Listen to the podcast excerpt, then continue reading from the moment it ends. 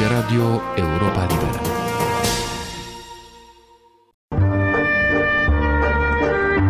Cultură și politică. O rubrică de Victor Eskenasi Moroșanu.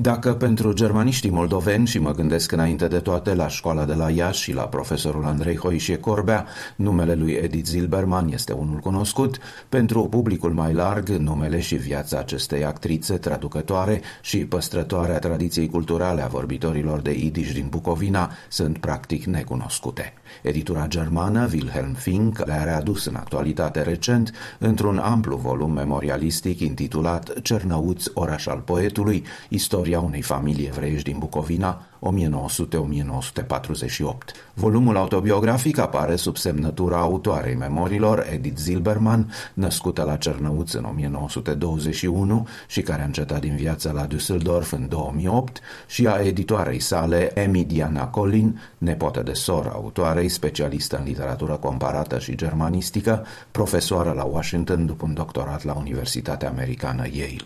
Amy-Diana Colin a adnotat amănunțit memoriile, adăugându-le un dicționar biobibliografic al lumii intelectuale din Cernăuți, evocate de mătușa sa, două discuri cu înregistrările de concert de muzică evrească și idiș și cu recitalurile de poezie ale acesteia, însoțite într-un capitol aparte de ample comentarii ale cântecelor populare, multe dintre ele din colecția personală a lui Edith Silbermann. Întregul volum este împănat cu numeroase fotografii ale Cernăuțiului, ale familiei și prietenilor autoarei din anii interbelici, provenite din arhivele autoarei, ale poetului Alfred Kittner și ale editoarei.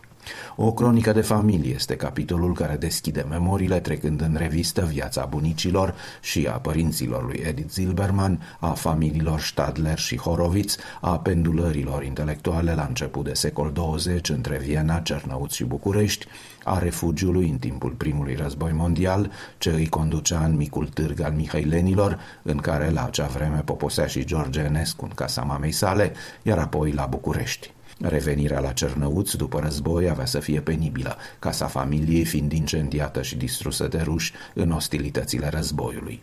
Edith Silbermann se năștea, deci, în România Reunită în o mie nouă sute douăzeci și unu, copilăria îi trecea în vacanțe la Cupca sau la Siret, cupluta pe Bistrița, cu primele prietenii și mai ales prima iubire. Viitorul poet Paul Celan, coleg de gimnaziu și care venea în casa familiei Horowitz pentru a împrumuta cărți. Poetul îi va rămâne un prieten pe viață, iar Edith Silbermann avea să evoce relația lor specială într-un volum publicat la Aachen în două ediții, în o mie nouă sute nouăzeci și trei și o mie nouă sute nouăzeci și cinci, intitulat Întâlniri cu Paul Celan. Memoriile includ firește evocări ale cercului de prieteni ai actriței și publicistei, a miticei astăzi lumi culturale bucovinene, cu poeți ca Rose Ausländer, Alfred Kittner, Immanuel Weisglas, sau cu nume ce le descoperi uneori surprinzător, cum este cel al regretatei actrițe Beate Fredanov.